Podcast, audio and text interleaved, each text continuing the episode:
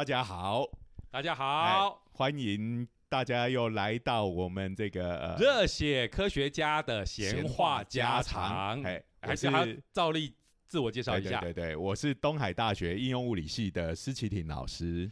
哎，大家好，我是中原大学物理系的许金玲许老师。好，我们两个就是所谓的热血科学家，自称热血科学家。那还有一位就就是是负责闲话家常话的，哎，我最近可能没办法闲话啊。闲话你都还没自我介绍，好。大家好，今天呢可能没办法跟大家多废话的啾啾在这里。好啦，舅舅老师，来来来，今天为什么这么累啊？我不知最近哦，这个工作实在是不太顺。工作累的时候，就要适时的把工作分配给下面的人。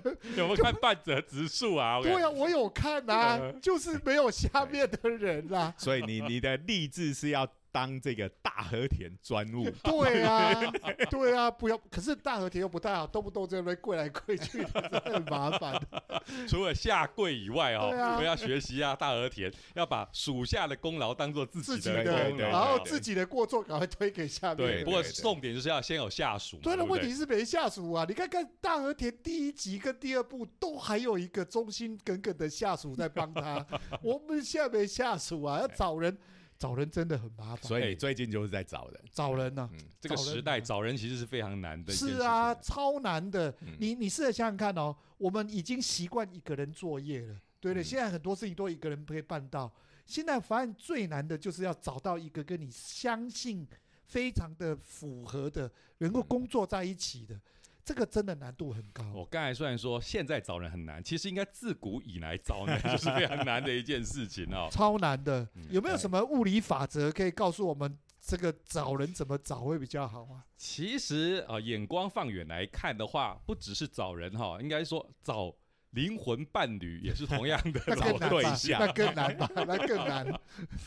世界上总有适合你的人，但是要怎么把它找出来哈等一下，徐老师，你讲的这个很像那种言情小说里面会讲的台词。我们今天这个节目哈，虽然是热血科学家，不过我们刚好也可以变成一种啊，这个心灵咨商啊，找对象的心灵咨商。所以今天是什么？热血我爱红娘。不是不是不是，今天是这个物理红娘的时间。好，我们我们要利用这个物理学以及物理学家的这个经验，告诉大家怎么找人，好找对象。好听起来有点点不可信赖哦。不过真的不可信赖，我觉得根本像诈骗集团。哎，我们 热血物理学家哈，热热血科学家本来就是应该用科学的方法来回答这个问题。对所以我们哎跟以前的科学家来取取经，哎可能，不过也就是因为这个原因，我们两个常常都会被老婆骂，好就是不管什么时候谈感情，什么老婆想跟你这个呃有有一点浪漫气氛的时候，你就跟他讲起物理来了，好 这这时候就会被念。好，好，不过我们今天要讲的是这个啊、呃也是一个历史上非常有名的科学家，叫做克普勒。哎呀，我我等一下等一下等下等下，施老师，我觉得你这个跳跳的太太开了，你知道吗？你知道克普勒是谁吗？科普勒就是在找行星、星星、月亮、太阳的他跟找人有什么关系啊？还有科普勒三大定律，你还记得吗？网红都在玩弄对对。真是意外的，啾啾居然还记得还记得我，克普勒。我记得，国中有啊，国中有，高中有，有有三大定律哦。对对对对好，。这个让我们见证到我们的教育还是有点用的。好本来以为都说只知道这个科普勒这个考完试东西都还给老师了，想不到经过了三四十年，啾啾还记得科普。对对，我还记。得他专门是在 data 里面去找资对料的。对对，这个我们下次有机会再讲关于行星的事情。好，那关于行星这个，上次这个冬至的时候，不是也有这个呃木星跟土星？哇，经过了六百年这么久的时间，嗯好、这个六百年来靠的最近的一次，好，嗯那不晓得大家有没有赶上那一次的这个呃这个天文事件的观测？好，那在有些人的心里，当然就是想到的是这个美少女战士，美少女战士 哇，木星跟土星哇，这两个也是属于各有各的拥护者。对对对对，哎哎，我们也赶快回到物理来哈。克普勒教你怎么找人，好我，以为而且科普勒要跟美少女战士扯上关系。哎。其实这个美少女战士里面，应该克普勒要登场，对不对？这些行星的运动都是他在掌管的、没上，次这个呃台湾科学节第一届的时候，这个最主要的活动，你看叫星空的立法者克普勒，对不对？超帅的好。这个名字，所以应该那个燕尾服假面 要改成是克普勒。好了好了好了，我们赶快回来哈。呃，今天今天要讲的不是行星的问题，哈，是这个呃找人找对象。哈，嗯克普勒是用他的生命。身体力行来给大家看，好、哦这个过程是怎么一回事？是好科普勒那时候哇，其实是很忙的。那科学家要做这个科学研究，而且呢，如果没有记错的话，他应该是哦经历了丧妻之痛、嗯啊，这个太太过世了哈。然后呢，还有三个小孩，哇，三个小孩，而且这个三个小孩哦是四岁、七岁、九岁，哇。正是最吵的时候哈，可以想象那当年的科普勒一边工作哈，旁边有三个小孩在环绕着他哈，不断的吵，大概他觉得难怪他会对星星、月亮、太阳这么感 兴趣。然后呢环绕着他吵，就是他看着他身边的这三颗行星一直绕着他他打转，他就拿出纸笔出来，做了很严格的这个理论的推导，终于得到了一个结论：我需要一个新的太太。这是什么？不是科普勒这样吧第四定律不用这样子，不用这样子，他也可以得到这个结论啊哎。不过对找太太这件事情，哎，绝对是非常重要的，他一定是哎要让他的科学知识用在找太太这件事情上面。哎，哎，所以找太太就跟你的找人一样嘛，首先一定要有候选的对象嘛，对不对？要对，哎这样算是相亲吗？啊，这个这个应该也是因为他那时候已经也是有相当的身份地位的了。哦，嗯那既然大家知道，哎，他要找再婚的对象，就开始会有人帮他介绍。这个各家的名门闺秀嘛，嗯所以开开跟现在条件嘛的相亲是开条件呃一样嘛。其实这所谓相亲这个事情哦，也没有什么开条件可言，都是哦，这里有个男生要找太太了啊，那边刚好有我认识几个没有结婚的女生，然后只会讲哎好的条件，可是我觉得你这像是这个左右邻居的三姑六婆的介绍才是这样的。你现在到那什么相亲介哎呀，绍所，我觉得那那个个贵族那边，其实我看你好不到哪里去、啊。我 说的哎也是，哎，不过哈，克普勒他这个是科学家个性，所以他应该是有把当年的这个相亲记录都把它记录下哎、来。还记录的真完整、哦。他拿出这个科学家这个呃做科学研究的精神，像我们在实验室里头呃做这个研究，也是耳提面命。对每个这个研究生或者是大学的专题生，好，你们做什么事情一定要做好这个研究记录。没错，这个时间，然后做的什么事情，然后不能够就是把这个撕掉，那个撕掉的话，对那你也哎到底为什么不见了，哎就会引引起别人怀疑。要是有什么大发现，对啦，哎那不过通常这样子有这样子的困扰，通常都是更大牌的科学家 哈。各各位女性听众朋友，你从这里就可以知道一件事情：你的另外一半如果是物理学家，你就要小心，他会记恨一辈子哦。好，所以无论如何，我们可以回来看看当年克伯勒怎么样记录他的。好，他所以其实就也就是因为他发挥了这个科学家的研究精神，做了很仔细的这个相亲研究记录簿，好，我们就可以得知他这个过程。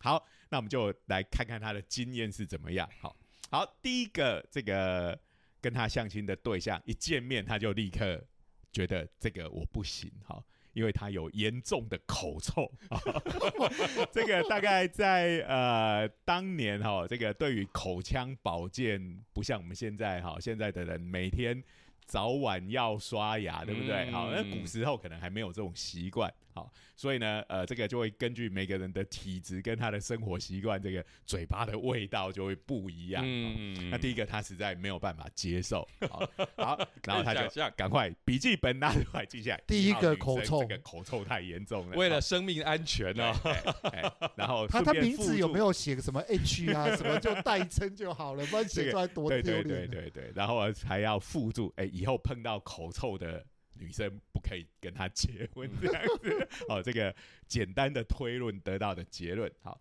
那第二号女生，哎，没有这个问题，可是呢，呃，她她是个有钱人家，过着很奢侈的生活。哇啊哇，啊 可可可是这个现在很难吧？女生几乎都会难难难得都都都要来一个名牌包什么的。但是在那个年代，哈，就是因为在当时这个科学家哈，其实都是呃贵族养的嘛，对。哎，或者是呃国王当他对这个有兴趣的时候，呃，其实国王还还蛮喜欢养天文学家的，嗯啊，这个原因是这个呃要算命嘛，占星。夜观天象，哦嗯。所以其实占星天文学可以说是因为先有占星学，然后才有天文学这样子，呃，就是呃才有人养养你嘛，好、那来让你做这些呃真正的科学研究，好、所以这样子的地位，他并不是真正的贵族嘛，好、所以没有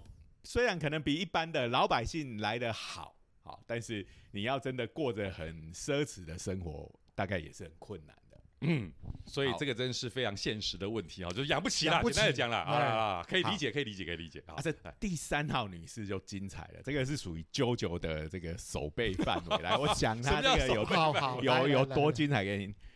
这个女生已经早就跟别人订婚了，哇，然后她订婚的未婚夫又劈腿，好去嫖妓，好，那嫖妓又不做好这个安全措施，好，就又生了一个小孩，好，已经是这样子，所以你看这个一路牵拖出去，哇，其实是非常八非常的八连档，对，我已经搞不清楚关系了啊。太复杂了。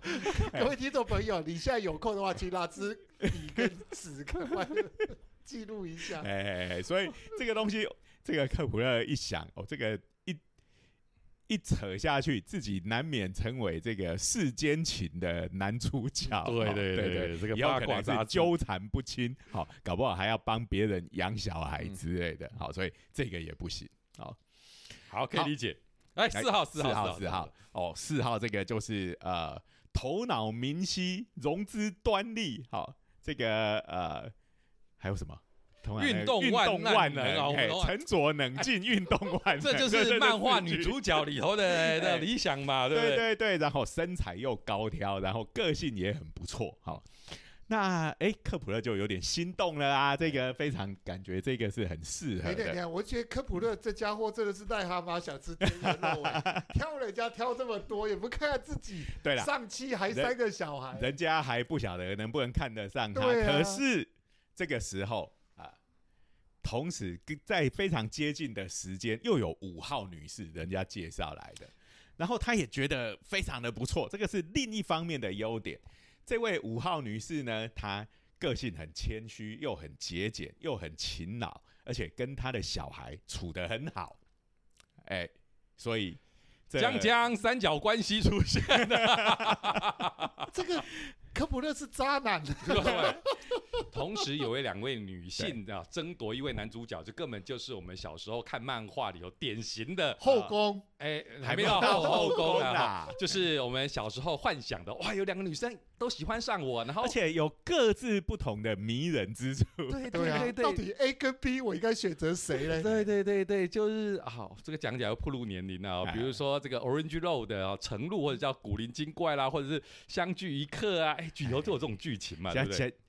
以前我们念书的时候，这两部的漫画、哦、各自的永志拥拥护者，哈，在网络上实在站的有够凶的。哎对啊，哎，可是呢，可是呢，这个当初看这个漫画的人呢，到现在已经都是呃，不只是大叔哈，大叔以上的年纪。不过这种问题是永远不会呃 对停的哈。我们虽然是大叔那年的漫画，不要再讲漫画也一大不，要讲自己是大叔了。啊那一天我跟一个律师朋友讲，他说呢，法律的专有名词里面已经正式的称呼叫四十五岁以上的称之为叫中高年龄，而且是真的法律名词里面规定的。哎、可是我上次才印象中看到，好像是联合国还是世界卫生组织把青年的这两个字的定义定义到就是四十五岁到四十六岁。没有，我跟你讲，联合国离我们太遥远了。好，们讲的是我知道了，我知道，因为青年完了，接下去就是中 中年中高年，所以这两个讲法是没有冲突的。天哪，那个法定年龄已经是这样子，中高年啊，龄、不过是说现在你讲大叔哈，人家脑袋里想浮现的是像福山雅治这样的，或者是阿布宽哈。呀这个韩韩剧里头这个啊大叔通常都是帅气的大叔啊，啊驾驶这样子的。千万不要好不好？人家跟我讲说，男生银发族就会像死人看那来，见鬼了才不会好不好？好了，今天我们不是讲科普了，你们讲到大叔的美学去对了，对，所以我们有时候自称大叔，人家还会吐槽，凭你这副长相还敢自称大叔？好，好啦好啦，我们赶快回来哈。所以那其实这不能说科普了渣，其实这个就是相亲嘛，人家刚好就同时呃借这个时间的顺序刚好有点重叠到嗯，好，嗯所以这个呃，那他也是陷有点陷入两难。你看科学家在这个时候也不科学哎了，脑袋也不清楚了。所以他就迟疑了啊、嗯那就在他那边迟疑不定的时候，这两位小姐呢就跟他说：“哎、你实在是太慢了，好，我们这个谢谢再联络这样子。你还挑人呢？哎、所以也不想证实了你是什么例子啊？证证实了这克普勒不是漫画里头的主角，是配角。什么不根本是一个路人而已啊！那好，没有办法，就只好继续进入这个第六位，好，第这个六号女士，哎、六号女士是一个大家闺秀，是属于那种大贵族出身的。伯克普勒一想，哇，这个我们高攀不上，哈，这个呃，这个门第的差别实在太大了，哈，哎、所以他就退缩了，啊、嗯，那呃，这个后来就陆陆续续，好这样子一路看下去，哈，就总共看了十一位，好，经过了十一次的闪电十一人 都可以组，都可以组成一支足球队了。天哪，好吓死人了！哎，我我可不可以问一下，他后来是不是有把他这个经历写成了征婚启事啊？对，所以本来他这个七号女士，她还觉得还蛮不错的哈，可是又想说，哎、这个呃，我们做科学研究要有始有终哈，所以就把当时名单上的十一个统统给看完了。可是看完之后，这七号女生也是又等的不耐烦，就离开了。啊，对，所以听起来还挺惨的，对不对？好，对啊呀，那不过还好哈，这个最后这个事情是喜剧收场了哈。呃，那其实哈，他最后心里想要的，他觉得他真正想要的是那位五五号号女士啊、嗯是那个呃，就是说呃比较容貌端不，不不，那个是四号。是那个比较勤奋节俭，嗯然然后后对喜欢跟他小小孩很近的呃，喜欢他小孩的。好，这个是属于一个相当务实的考量。嗯，嗯，那呃，附带一提，那个呃，前面的后面那几个我们没有仔细讲哈。哎、还有一个只有年仅十一岁的，天哪！这是有时代背景的因素吧？我现在十一岁，你就要跟人家相亲，哎就是大这概个变成犯罪行为。突然间他又变成这个漫画的男主角了。哎，对，不过其实，在我们有去找了一下当年的法令到底有没有所谓的适婚年龄这件事情。好，法律是没有明文，但是其实有一些当时的这些学者就是在讲说，哎，这个最适合结婚的年龄是什么时候呢？其实也有提出，就是十二岁。好，这个大概就是从女性的性成熟嗯开始哈，这个就是自然的法则嘛，大概就是根据呃这样子啊，这这个就是自然界要你这时候就可以开差一点始准备科普勒就冠上一个现在流行的属性了，叫萝莉控。萝莉控，不要讲这样就不好听了。我们一般是讲绅士。好，我们再拉回来我们这个故事的主线哈。啊，那五号女士，可是五号女士那时候说：“啊，你让我等太久了。”好，就就就离开了嘛。这时候，哎、就要发挥一个不属于科学家的特质，叫做厚脸皮。哎、这个无关是不是科学家，科学家也有很厚脸皮的。嗯好但是我认识的科学家里面，大部分脸皮厚的比较少。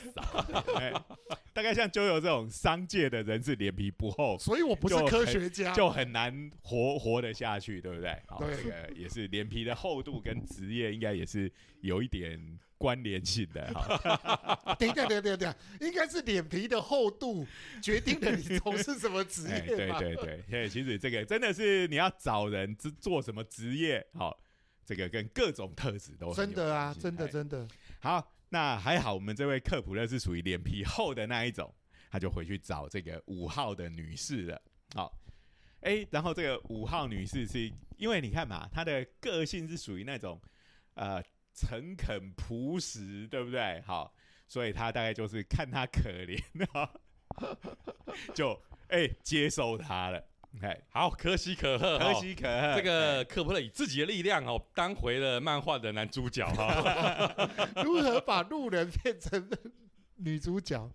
哎，然后这个东西这样子的经验，好像对于现在你说呃公司要找人有什么建设性吗？好了，所以就要回来问 科学在哪里，对不对？我们刚才吹牛了半天，最主要哈，我们常常会发现的，你你这样子。呃，survey 了，嗯，这个看过了一轮人之后，才会发现蓦然回首，那人在灯火阑珊。其实哈，这个我们常常讲一个故事，比较之后的结果。这个这个问题就好像我们去找人哈，还有或者是找对象哈，其实都一样的，就是你真的。这个怎么知道下一个会更好？我们常常在这种恋爱的这种 这种谈话当中会讲说啊，这个你的下一段恋爱会更好，你怎么知道哈？对啊，所以有没有一些科学上的背景去做这种？因为基本上啊以前不是有一首歌吗？下一个男人会更好，有没有？这句话我一直这一首歌的歌名，我就认为是一个世纪大骗局。哎，这不一定，它还是有它理论上可以成立的地方哈，就是。你把所有的样本空间里头的样本全部跑过一次，你当然知道最佳解在哪里嘛。对啊，所以你如果把全世界的男生或女生全部都谈过一轮恋爱，你当然知道最好的解在哪里嘛。哈，这个其实是在我们不只是在科学上，其实在商界里头也是，对，就所谓的最佳化问题。没错，我们要去找一个问题的最好的解答到底是什么？当然最。直接的方式，把所有的可能性通通都试一遍，嗯，对不对？没错。可是现实上，我们常常是做不到的嘛，哈，因为对方又不是呃在那边等着，没错，等着你去挑他，对不对？好，而且像这种在这个婚恋爱或婚姻也好，哈，在这个求职或求财也好，好，其实呃，刚刚讲说下一个人会更好，其实这就有一种骑驴找马的心态嘛。好，我看过越多人之后，我。就算看不完全世界的人，我看过够多的人，我从里头挑最好的。可是有时候你的问题就是回不去嘛，对啊，回不去。他有一个故事，不就是捡石头吗？对，不是说这个你那个贝壳啦啊，捡石头、捡石头都一样的，反正你就是要挑一个好的没。可是你不能看到所有的，你只能看到眼前的。所以你挑起来的时候，你到底这个要不要 keep 在你手上？如果你决定要 keep 在你手上，保持在你手上的话，那。你就不能够再去啊？对对对下一个更大的。那个徐老师讲的这不科，这这不科学家来讲这个故事就一点不好玩。这个其实是讲说男女生在挑贝壳，他有不同的个性。男生呢在海边挑贝壳，他就沿着海边的沙滩走，看到一个漂壳啊，这贝壳好漂亮，就把手中的贝壳丢掉，换 换新的贝壳，就这样沿路走，沿路丢。女生是怎样呢？他看到说啊，这贝壳好漂亮哦，他就撩起裙摆，把贝壳放进他的裙摆里面，然后就沿路走，走到了整个的沙滩的终点的时候，才发现哇，这么多的贝壳，我再来一个一个慢慢的挑。那个这个这个是两种性别上面的差异。你这个如果放到这个谈恋爱上面，这听起来有点渣，啊，对不对？女生本来就这样啊，女女生有众多的追求者，她会挑一个最好的。科普勒不就这样了吗？这个。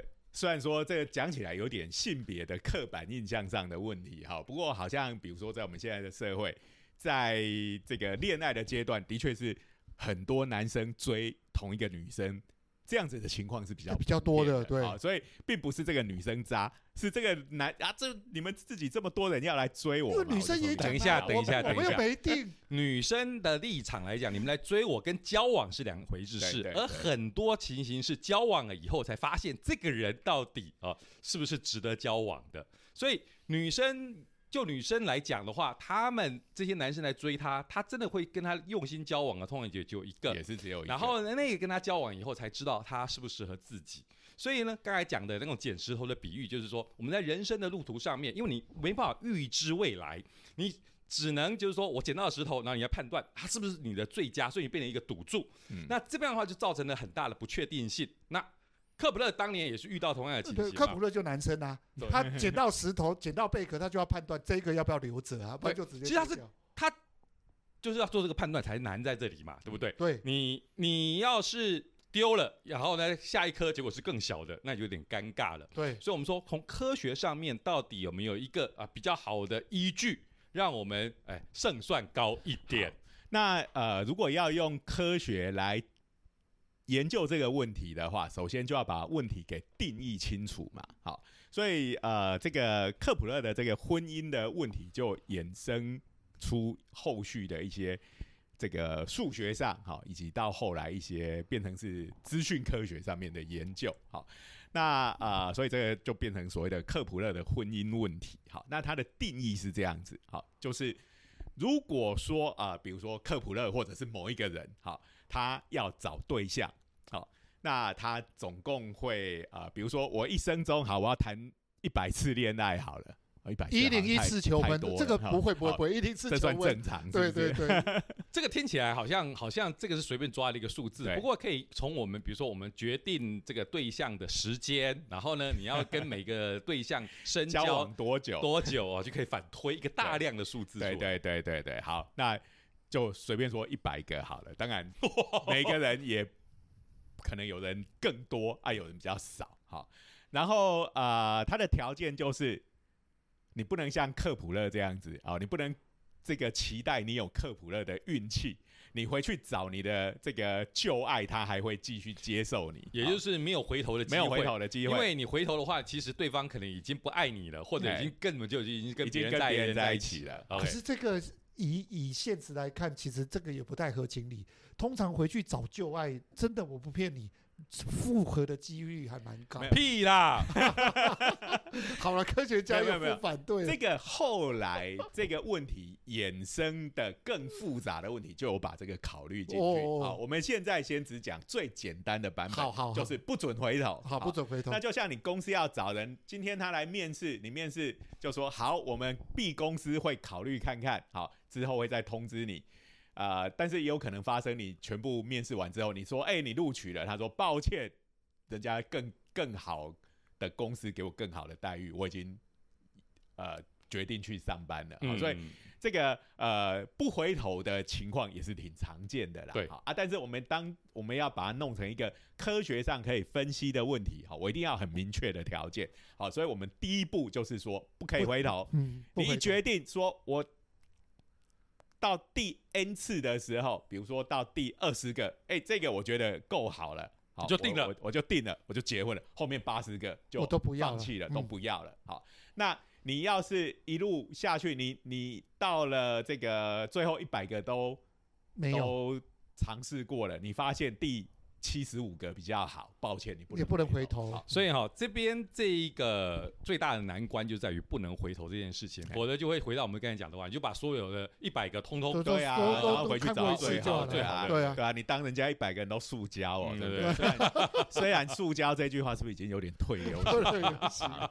好，所以呃，我们的问题就是变成这个样子。好，你不能回头的情形下面，最大的胜算是怎么样的策略？那其实哦，我们讲起来很轻松哎。你如果是当事人的话，其实这个也是要天人交战，你同意真的，对不对？我一下这个决定，我未来的人生就这样赌在上，面了，后面有更好的，对啊，我就失去，永远失去那个机会了。可是你可能，如果你把这个希望寄托在后面，也许你就失掉了手上有的这个，说不定后面的后面更糟啊，越来越糟。嘿啊！当我们讲到这里的时候，我们的太太一定又要抱怨了：你们到底把婚姻当成什么了？都在那边论斤论两哦，这个好，那个不好。哎，我这样是损失，我这样最请啊请你把这个哈、去怪罪克普勒，我们其实讲的只是真人哈、找秘书的问题。没有没有没有没有，这两位两位，你们呢？当老婆在抗议这件事情的时候，你就要讲说，就算我用克普勒的定律来算，你还是我最佳的选择，这才是对的。不贵不过不愧啾啾是我们当中脸皮最厚的一个。我们大概只会说哦，我们只是在做这个学术上的讨论。有道理，有道理。不过你我我跟你说实话，你暂时可以唬过去。不过要是那个老婆真的也有懂克普勒这个逻辑，她还是会跟你算 不不不，我跟你讲一件事情，处理这种东西都是跟拆炸弹一样，只要当时人先过关再说。就是到底要剪红色还是剪蓝色？要剪错边你就炸。好，所以我们就来看看克普勒的逻辑是什么，他的这一个策略是什么。我们直接讲结论嗯。好，结论就是有个魔术数字叫做百分之三十七。哎，百分之三十七怎么来的？呢？哎，这个是呃，也就是说，假如你要面试一百个人，或者是要谈一百次恋爱，嗯好，那你前面的三十七个人。全部一概不录取，不管你看到多好的，你多心动的，一律放弃。哎，那 那你是三十七个要干干嘛？对，你看的哎看高兴了吗？的 不是不是不是，你是利用这三十七个人来建立一个标准。好，这个标准怎么建立呢？就是这三十七个人里头，一定有一个你觉得最好的嘛。对但是你虽然觉得他是最好的，你也不要录取他。好那你就把它当做一个标准。好，那然后你就从第三十八个人开始面试。好，但第这第从三十八以后，才有可能是你决定要跟他结婚，或者是你公司决定要录取他，才开始考虑这件事情。那怎么做决定呢？也非常的简单。哎，这个问题的答案真是非常的简单明了，就是呢，你在从第三十八个人以后，你只要碰到任何一个人比你前面三十七个人里面最好的那一个还要好，或者是至少跟他一样好的时候，就二话不说，就是他就是他了。哎，就是哎这样子。这是数学上最佳策略哦，数学上可以得到这个最佳策略。顺便讲一下，刚才那个三十七百分之三十七是怎么来的？它应该是从这个一，就是我们数学常数里头的一哈，有人把它叫它啊这个一尤拉数，不是一二的，哦，对对对对对，英文的一，它其实是数学上面所谓的自然对数的底数。哦哦，那它的数值大概是，它是跟拍一样哦，是一个无理数。那拍的话大家都记得嘛，就是三点一四一五九，对对对。啊，那后面通通没有规则，是对对对对哎那这个一的话是一等于二点七一八二八，巴拉巴拉巴拉往下下了哈。那这个数字如果你把它取导数，就是一除以这个刚才讲的这个哦，哪个一除以一或者是一分之一，对不起，对不起，用中文用用用用话来讲，就是有这么不清楚。好，我们拿这个数字的一去除以刚才尤拉数的这个一，就是二点七一八这个话，你就会得到刚才的百分之三十七了。在数学上面，就是给我们这样的结果，好不好？啊，就是把刚才讲到的你的这个候选群的百分之三十七拿来建立基准，然后那三十七真的就是牺牲打，你要把它当牺牲打的概念，你是拿来当做建立基准的。然后后面的只要比你刚才建立的基准更好，你就立刻录取，这就是最佳策略。不保证你一定可以录取到最佳的人，但是你得到最佳的人的几率是最高的。几率是高的，哎，哎，这个讲起来，哎，我个人的经验倒是有。我我举个简单例子哦，通常我们在做评审的时候，通常你如果今天有第一个来做 present，然后你就要打分数，对不对？通常你第一个通常都会拿来当标准，嗯，大概看了三个五个之后，你才会回头就决定第一组的分数哎，第二组的分数，因为你大概知道说，哦大概普遍这一次对大概的水准怎么样，我应该要把标准设在哪里。所以就人性上面，你拿前面的来建立基准，其实合理的嘛。是。好在你打分数还可以回头，啊，真实世界是不能回头是的。是。是是，所以前面的百分之三十七，哇，你真的是要铁石心肠哎！你看到再喜欢的、再赞的，你都得要忍痛然后我再讲另外一个经验，我们曾经参加过一个评审，来参加过的那个作品有一百多个，我不骗你，印象最深刻都会落在后面，前面的百分之这个刚才讲的三四十，几乎你会想快速把它，因为你看到量那么多，前面其实都囫囵吞枣，但印象好都会落在这个是你的你的心理状态，没错哎对，事实上好的作品会出现在前面或后面，这个应该是属于随机的，没错对对随机的，所以虽然说有这样子一个策略，你马上就可以想到一个风险，好，万一那个最好的出现在前面的百分之三十七里面，你就永远也选不到。我跟你讲，没错常常会这样。我我现在刚才讲就是评审的结果，会发现很多时候都落在讨论后面的这个作品里面。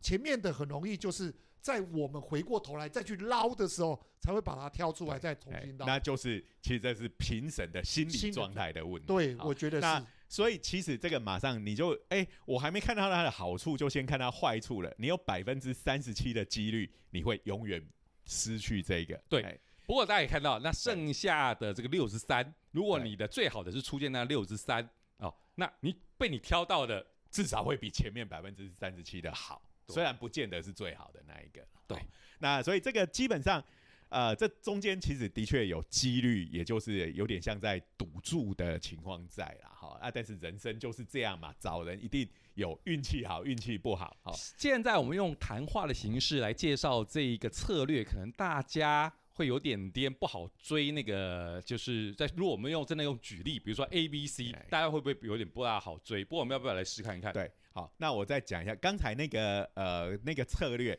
讲起来是非常简单明了，嗯但是我想大家心里是有一点不太能够接受对啊，对，三十七，所以我们就说，呃，我们现在来举一个实际的例子来试试看，嗯好。但是因为这个东西要做所有可能情形的排列组合，所以稍微有点小复杂哈。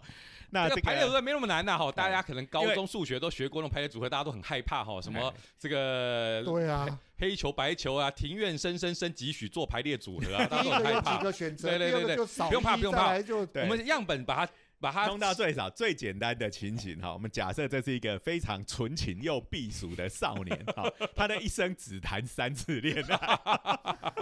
或者是 JoJo 开了一家乏人问津的公司哦，要争个人只有三个人人来认来应征，真。好，就叫 A B C。好好，A 就最赞的嘛。所以 A 就最赞好了，用我们大叔的想象，就像林志玲这样子嘛。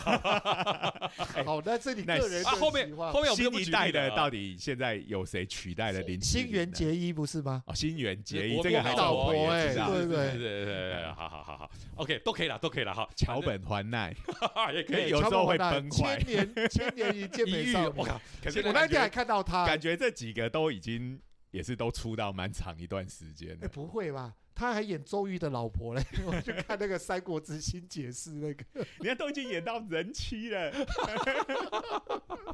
好好好好，反正大家脑中去想象你的这种哎哦梦中情人的哈，所以 A 是最赞的啊。如果你能 C 挑他最棒就是属于这个呃前世有 get 完修，这个这辈子要来讨债的那对对种对对 就是可能最糟糕的。以刻薄的举例来讲的话，就可能是就又奢侈哈，又口臭前哈。世冤所，有的缺点都给予这辈子要来价还债好，的。这是 A B C，然后也要注意哦，不能回头哦。我们要还要强调这个这个这个这个我们遇面对的难关，就是你不能回头，所以你不知道来的这个是属于 A B C 的哪一个。哪一个？对，哎，那就是比如说来的是 C，是一个你觉得哇，真是超雷的，嗯哎，但是你不知道会不会后面的比这个更雷啊，所以就说哦，好，我好像虽然很雷，我好像还勉强可以接受，搞不好你就接受了，对对不对？好，但是来的第一个来的是 A，好，你觉得超赞的，但是你又这个人心苦不足，后面搞不好有更好的，哎，我赌一下看看，后面还有两次机会嘛。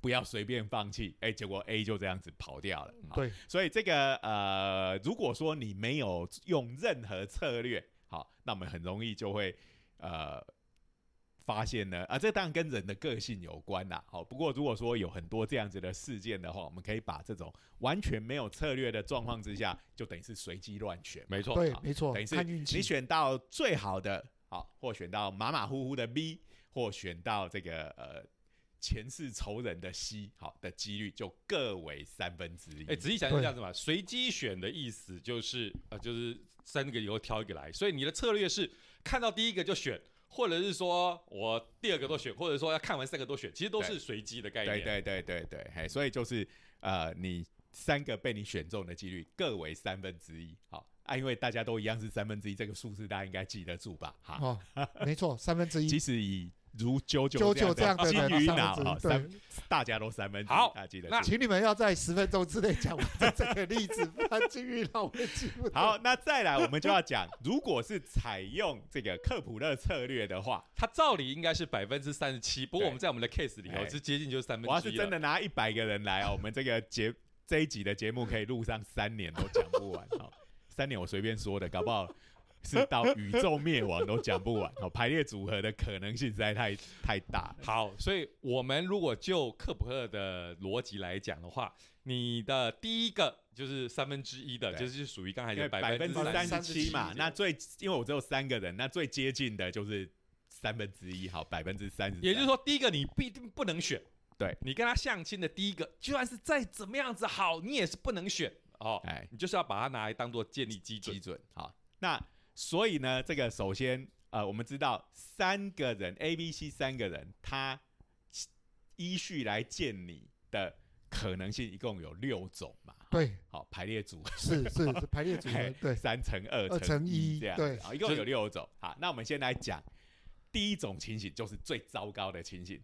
很不幸，第一个人来的就是 A，A 你已经把它拿来建立基准了，然后所以你不能忍痛把它舍弃了。对，哎，所以这在这个情形底下，好，这两个情形，好，就是如果是 A、B、C 的顺序，或者是 A、C、B 的顺序，你都选不到 A 了啦。好，对因为第一个你不能选嘛。好，那如果是 A、B、C 的话，你就是最惨的那个结果。因为 A 是拿来建立基准的结果你看后面的，后面的 B 跟 C 都达不到这个基准。对，所以你就一定会选到最后面的那个对，好，所以就有一个是选到 C，一个是选到 B。我这不这个这个策略不是好惨吗？我会写到 C 耶，对啊嘿对不对？可是你要看到我们还后面还有其他的可能性。好，那后面呢？如果是这个 B 先来，好 B 拿来建立基准，那你一定选到 A。哎，对啊，哎，对，没错。因为 B 拿来建立基准，接下来来，A 跟的，C 一定选 A 了，对啊，你对来的先来因 A 为或来不管是先，如果是 C 先来，C 比不上 B 嘛。对。啊，对。然后 A A 就会比 B 好啊，对不对？对所以你对就选 A 啊。所，以在 B 先来的过这两个情况，一定都会选到 A。对。好好，最后一个情景是 C 先，C 先来。拿 C 来建立基准，也一样会选 A，没有不一定不不一定。这就看你有可能中 A 或中 B，因为你拿 C 建立基准，不要忘记哦。对。建立基准之后，我们看到比基准好的，我们就就要立刻选，它。对。所以你 C 拿来建立基准，A 如果先来，赞，选到中了 A 上天。对，可是如果是 B 先来，你就选 B，B 不过那是次次次好对啦，至少马马虎虎可以过着平和的一生，对对对，几对。两几饮，想过和平的生活。至少是第一这个千王跟大众对对好，所以我们来看哈，这个六种排列组合以后这里头，我们中 A 的三种，三次，哎哎，过半呢，50%哎，不，就刚好一半，刚好一半，对，然后中 B 的两种，哎，喂。次好哎，踩到地雷选到 C 的只有一种。一种，就哎，是所以你看哦，随机乱选的这个几率，选到最好的、中等的跟最烂的各三三分分三分之一。哎，那采用克普勒策略的结果呢，是最好的一半，一半，几率是一半。然后中间的不变还是三分之一，然后最烂的那个只剩下六分之一，超赞的，对不对？这就是人 人生最跑的事情嘛，对不对？你有过啊近半的胜算呢，哎开玩笑，对，那这是三个人的情形啊。好，那其实呃，如果真的很多人的话，好，这个胜算就没有到一半那么高了，它其实也会收敛到百分之三十七。好，就逐渐的靠近对对百分之对对对三十七。对对，哎，不过这个无论如何一定比你嗯随机的乱选但但是这个讲到一件事情哦，这个是你讲的那个 sample，我取的那个 sample 数要够大才会靠近三十七。对。如果 sample 数少的话，其实搞不好都接近于一半。对，啊，而且我们三个就差不多已经是最最少的情形，因为两个你没有办法玩嘛，是啊两个你就是第一个不选你选最，第二个那跟随跟随机其实没两样，就是好的坏的。所以这其实跟现实比较贴近呢。我们哎现实也不可能弄到一百多个那么那么大的数字。如果找对象的话，搞不好真的是哦其实会比百分之三十七再高高一点。哦。那个其实胜只算就很是好，我是说这个科学归科学哈，你真的能够彻底的执行这个策略，我想其实也还是挺难的。我的哎直觉就是你在建立基准的那百分之三十七那边就会纠缠不清，掉入这个感情的深渊哦。纠缠在三角关系、四角关系、五角关系中爬不出来，甚至还有可能不小心被他捅一刀。好，所以其实真实的世界当然是比我们这种啊、呃你可以做这种科学的理论的探讨，好、都把问题明确化、抽象化，好、要来的复杂的很多啦，好、那这个问题其实后来在这个资讯科学或数学里面，嗯，他呃，大家在觉得说老师拿克普勒相亲的事情来讲，对我们这位大科学家有点不敬。好，后来他就呃比较常用的名字叫做古典秘书问题。对对对對就是变成是真秘书这样子。对干嘛这样呢？我 我是觉得叫婚姻问题比较有趣。对啊，科普勒离我好接近，大概就是刚才讲的土星跟木星啊最接近的时候。大家有没有觉得，哎、下次读到克普勒三定律的时候，你会觉得比较亲切一点啊？啊这个科学家也是挺有人性的嘛。对啊，有遇到老婆选不知道选哪一个，那他哎他是测他是执行的把所有的人都看完，再厚着脸皮回去找扒住前面的人。这个反而是现实中最有用的策略。搞不好这是我们最该学习的部分了。哎对，真实的世界还是很复杂啦。哦，不过大家今天学到各种计量科学上的这种最佳化的策略哈、是很不错的事。不过难处大概就是，如果今天的节目被我太太哈、知道了，她会问我说，我到底哦是执行的这个最佳化策略，还是随机乱选的才会选到他？我想选哪一个，我都会逃逃不，就是少不了会有被正义的铁拳。对对对对对徐老师，你的这些担忧都太奢侈了。你有没有考虑过，根本连三个都达不到了，这才是人生的大悲剧。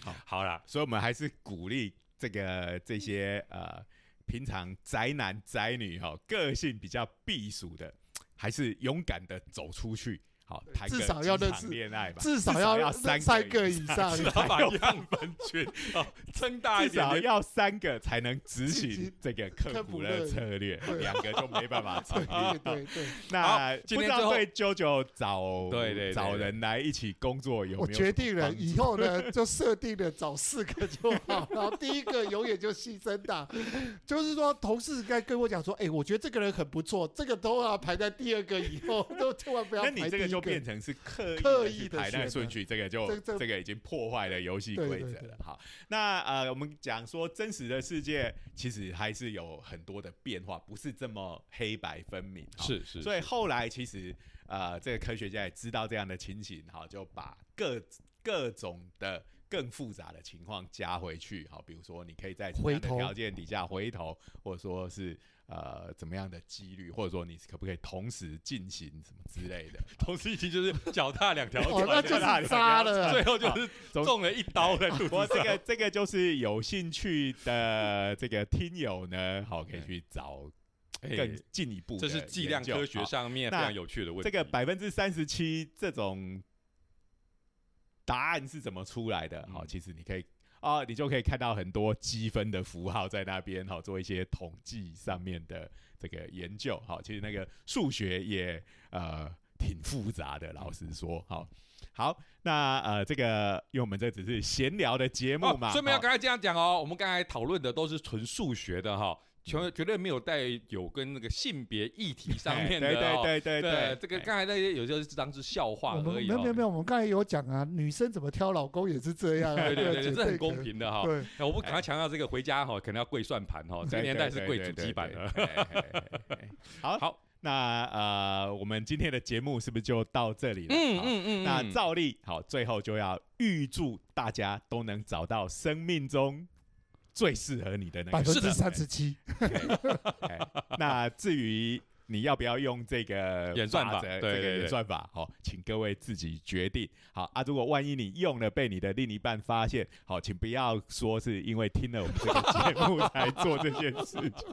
好，OK，好，那今天我们的这个热血科学家科学家以及有个闲人在这边的闲话家常，好、还是一样不意外的，又加的蛮长的，好，那就在这里跟各位说拜拜喽，下次见，下次见。